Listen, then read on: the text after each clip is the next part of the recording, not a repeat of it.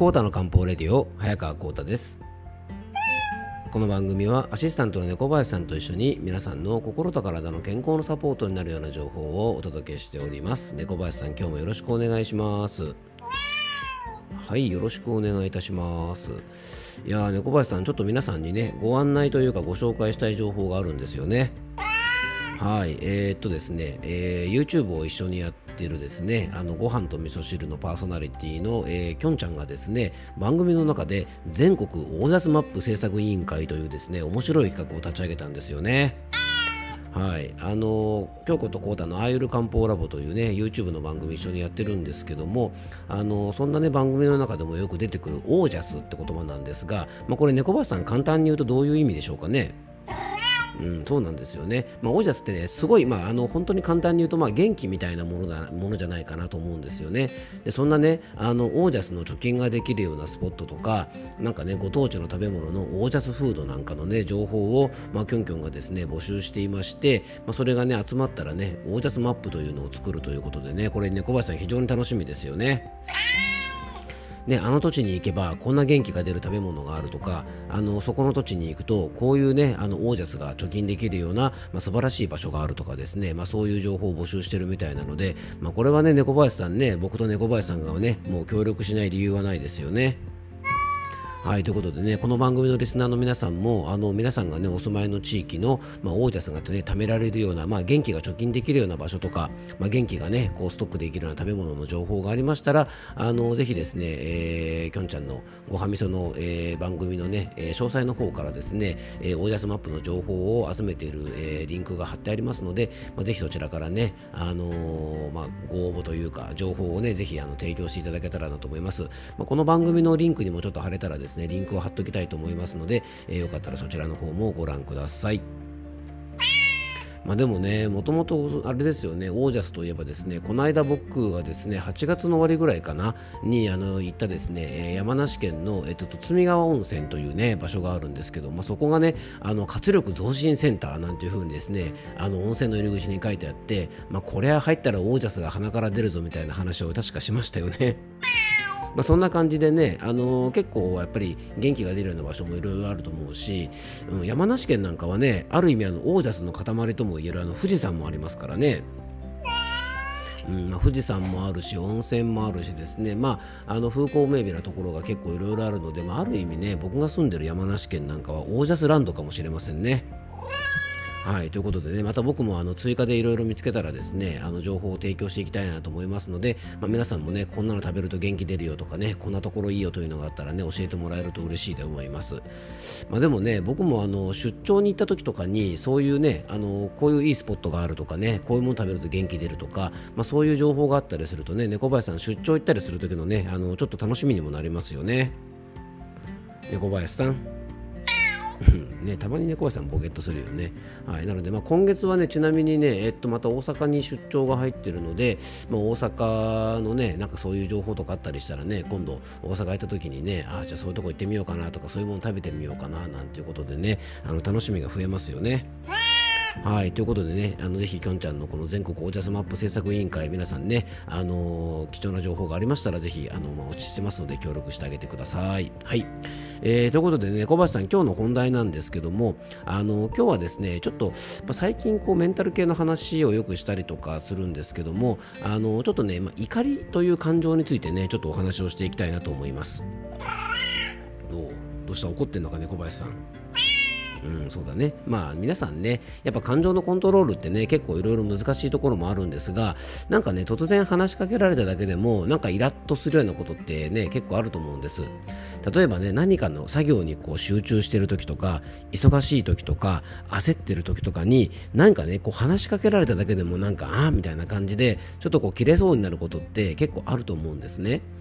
でねどれだけ素晴らしい人間でも怒りという感情を感じることはね必ずあります。で怒りというのは基本的に、まあ、自分の身にね危害が加わるのを防ぐための感情なんですよね。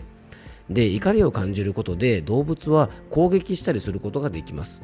で攻撃はね最大の防御ではありませんが、まあ、危険を察知した時に怒りを感じて相手を攻撃することで、まあ、退治したりとか相手を逃げさせたりすることでピンチを脱することができます。まあ、でもねその怒りという感情も現代社会ではね上手にコントロールしないと、まあ、大きなトラブルの原因になっちゃいますよね。でね一日の中で何度も何度も起こっていてはですねとても体が持ちません。で怒りという感情は、まあ、非常にこれねエネルギーを使うので、まあ、怒るたんびに体力ってねかなり消耗するんです。なので漢方的にはですねこう怒ってばっかりいる人いつも怒ってばっかりいる人はですね、えー、気を作り出す場所の一つである五臓の肺を痛めるねあの本当しょっちゅう怒ってばっかりいる人はですね最後に肺の病気で死ぬなんていうことをね、えー、漢方ではよく考えたりするんですね。で感情が爆発して怒ってしまう時っていうのは、まあ、その時起きた出来事がね強烈な怒りを起こさせるわけではなくて実はね案外些細なことだったりするんですよね。例えばねちょっと運転がね前の車の運転がちょっとゆっくりだったとか例えばね注文したものとちょっと違うものが届いちゃったとか例えばね約束の時間に少し遅れたとかちょっと忘れ物をしたとか、まあ、仕事でねちょっとしたミスをしたとかえー、ちょっと気に触れるようなことを言ったとかでね大体こう怒りが爆発するときって意外とね大したことじゃなくて怒りが爆発した人はですねあのだんだんねその前段階からそのね怒りが爆発する前段階から実は怒りがね蓄積されていてマックスに達した時に、まあ、最後の一押し的な形でねその些細なことで怒りが爆発してしまうと思うんですよね。で怒りが爆発する時というのは当然ですがね非常にこう感情的になってます。でそれに対してね静かな怒りというのもありますよね。感情が爆発しないでも怒ってる人っていうのはいます。でもねあの大体ね爆発する時っていうのはこう感情的になっちゃうんですよね。で怒ってる内容を聞くとね大体感情的になってるので全然内容がロジカルじゃない場合が多くてで心の中にねずっと溜め込んでいた怒りがポイントカードのポイントみたいにですねどんどんどんどん溜まっていって溜めていたですね古い怒りのポイントが、まあ、最近起こった出来事でそれでねもうマックスになってしまって、まあ、ポイントが溜まりましたよってなるとこう爆発してしまうことがほとんどだと思うんです。だから誰かにね些細なことをで怒りをぶつけられた時はですねこの人なんでこんなことで怒るんだろうとかですねね怒らせてしまって自分が悪いんだとか怒らしちゃったななんていうことを別に気にすることもなくてですねその怒り自体はなんかね僕たちに向けられてるというよりも今までのたまりたまったものがねあのであるし何かねその人の中にある未解決のこうなんていうのかなストレスに向かっているものなのでまあ、本当だったらね自分で解決しなければいけない、まあ、フラストレーションこう欲求不満のようなものを例えばねモンスターカスタマーのように、まあ、言いやすいねあの言いやすいお店のスタッフの人に言う。ね、お客さんとお店の人っていうとやっぱりお客さんの方が立場が上だと思っている方が多いので、まあ、自分が言いやすいですね。そういうねお店の従業員さんに妙な怒りを爆発したりとかあとね結構問題になってますよね。あの市役所とかね県庁とかそういうね役所の窓口の人というのはね結構こういう目に遭いやすいそうです。ね。あのー、ねこの間読んだ本でもね本当に失礼なことでなんか税金でねお前ら給料もらってるんだからなんか言うこと聞けみたいなことをですねあの誠しやかに言うようなですねとんでもない人もいたりして、まあ、怒りに任せてですね、まあ、そんなことを言うして、まあ、ひどい人もいるんですけどもあと例えばね子供とかパートナーなどねやっぱりこれもね割とこう言いやすい人、ね、そのフラストレーションをぶつけやすい人に、まあ、ただ言ってるだけだというふうにねやっぱ考えることも結構大事じゃないかなと思うんです。だからねあのたまたま怒られたりとか、えー、ね、怒りを感情的にぶつけられた時も自分が悪いって思う必要はねあのほとんどないと思うんです、まあ、よっぽどねその人を怒らせるような失礼なこととかとんでもないことを言ったんなら話は別ですが本当に些細なことでねそんな思いをするなするのであれば、えー、むしろですねあの皆さんに責任があるわけじゃなくて相手側の体調とかね心の状態にやっぱり問題があると思います。でクレームとかね怒られた理由が妥当かどうかっていうのは冷静になって考えると分かると思います。でクレームや怒ることがねもちろんこれ全部悪いわけじゃなくて、まあ、怒るなとかねクレーム言うなって言ってるわけじゃないです。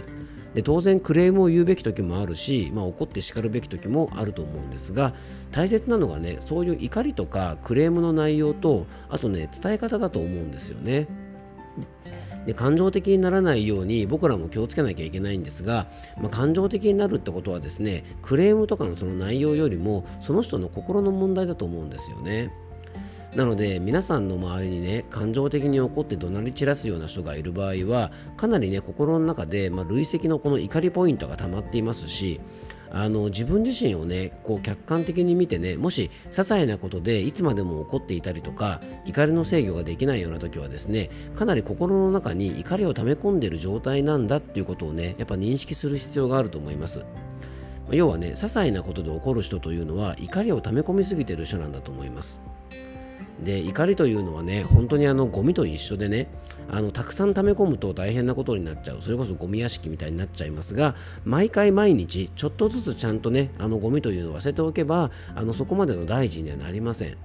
なので日々の生活の中でどうしてもちょっとした怒りっていうのはねあの生活してれば生まれてきます。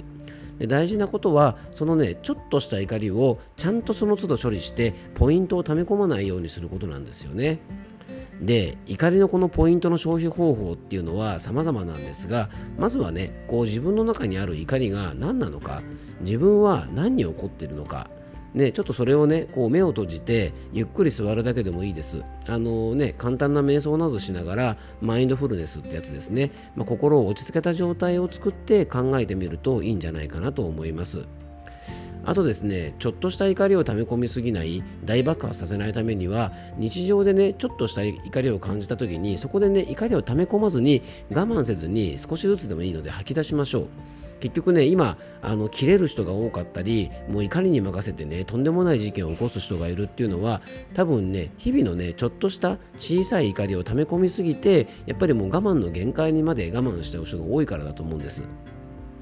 なのでねちょっとしたことを吐き出すことが重要で直接言えるような人であればねあの今のはねちょっと嫌だったなとかあのここはこうしてほしいなとかっていうふうにちゃんと伝えるっていうことをね、まあ、日々我慢し続けることで、あのー、我慢し続けないことでね大きなトラブルを防ぐことができると思います。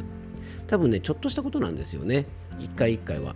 あとね、あの直接言えなくな言えないまでもですね誰かにお話しするのもいいと思いますで口から出ることですっきりするしあと紙に書くでもすっきりするので何かしらの形でこのねあの怒りというゴミの処理をねしっかりしておくといいと思います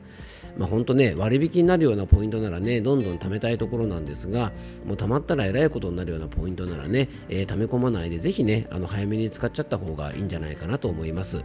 えー、今日はですねちょっと怒りというものについてね少し分析分解してみました。でね怒りをね感情的な怒りを出してしまう時というのは、まあ、かなりね小さな怒りが積み重なって、まあ、ポイントが溜まっている時なのでなるべくそうならないようにね日々の生活の中でポイント消化を、えー、できるだけしといたらいいんじゃないかなと思います。えー、今日も聞いていただきありがとうございます。どうぞ素敵な一日をお過ごしください。漢方専科サーター薬房の早川浩太でした。ではまた明日。